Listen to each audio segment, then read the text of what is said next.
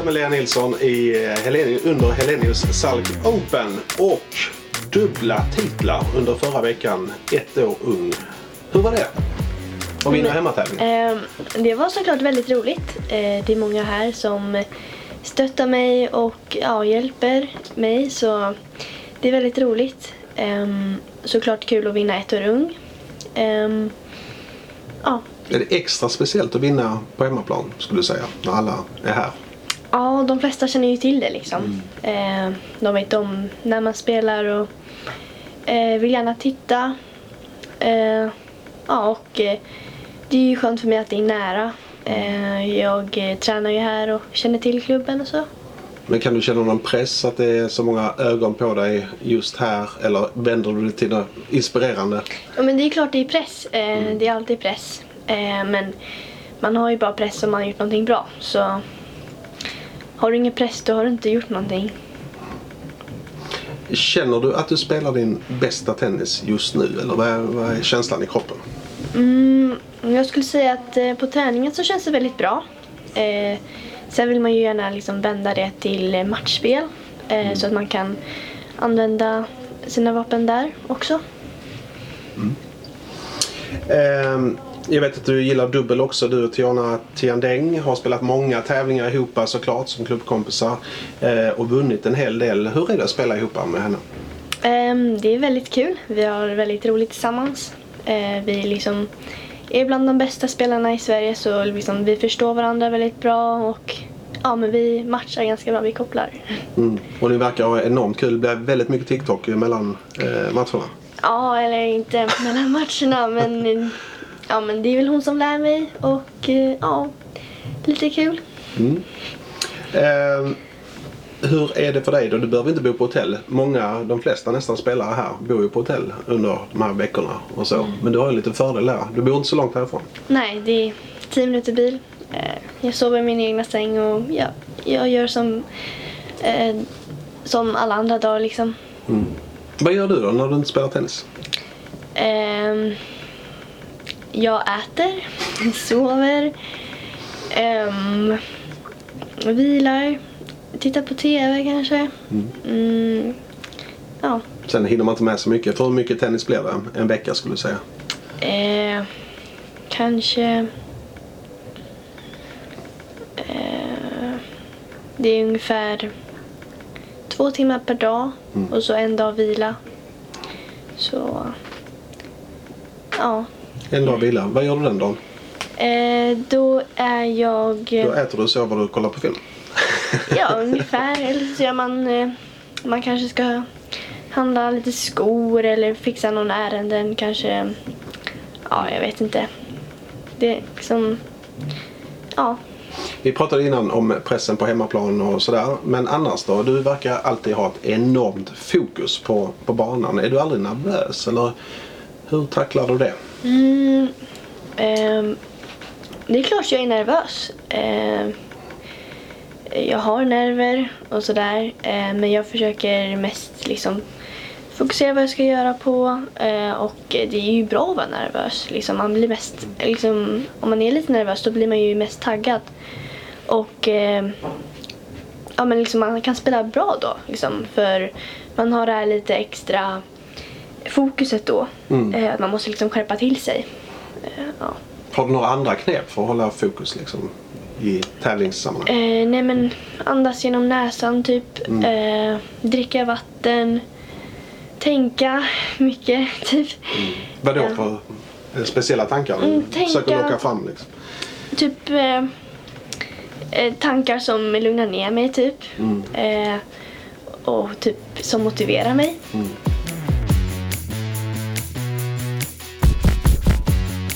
Om vi går tillbaka till tiden när du började spela tennis.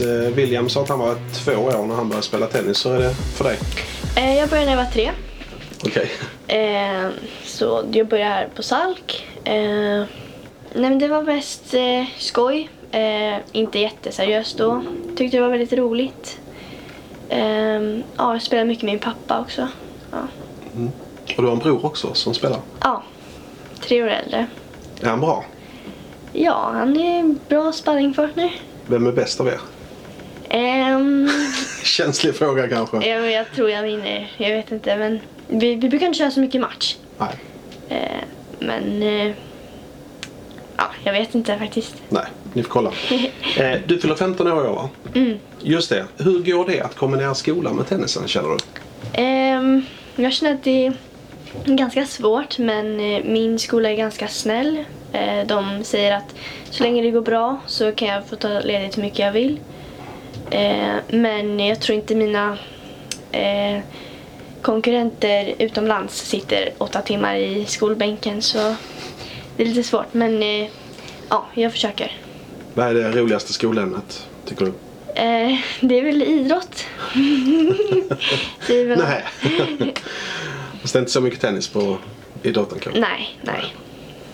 Du, vilka ledare och tränare skulle du säga, och andra personer kanske, är viktiga för dig och din tennis med planering och upplägg och allt sånt? Milos, Acke och min fystränare Lelle. Tycker jag, och min pappa såklart. De tycker jag. Vad bra. Du, vi har ju precis lämnat jul och nyår bakom oss här. Förresten, vilken var den bästa julklappen du fick? Nu måste jag tänka här.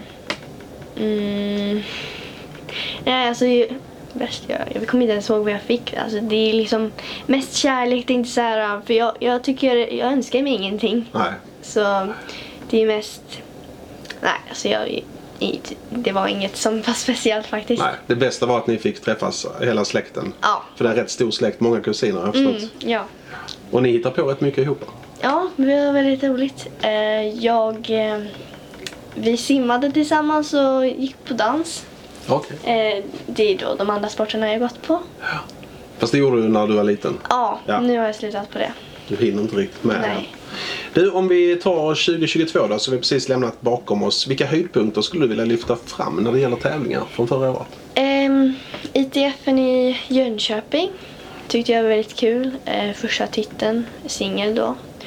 Och sen är det väl de här 4 stora.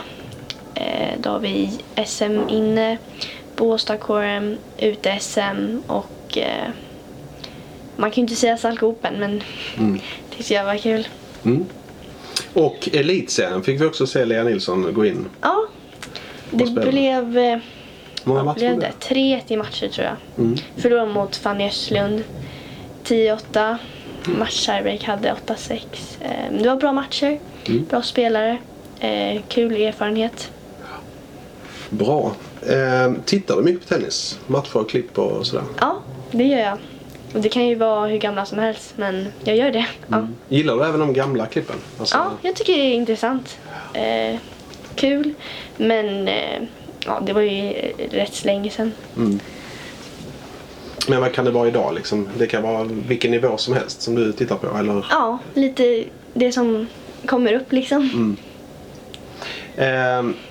Ni är ju ett gäng tjejer och killar här i Salk som tillhör Sverigetoppen. Vad betyder det för dig och din utveckling, tror du? Att ni är ett gäng som drar varandra. Jo, men vi hjälper varandra.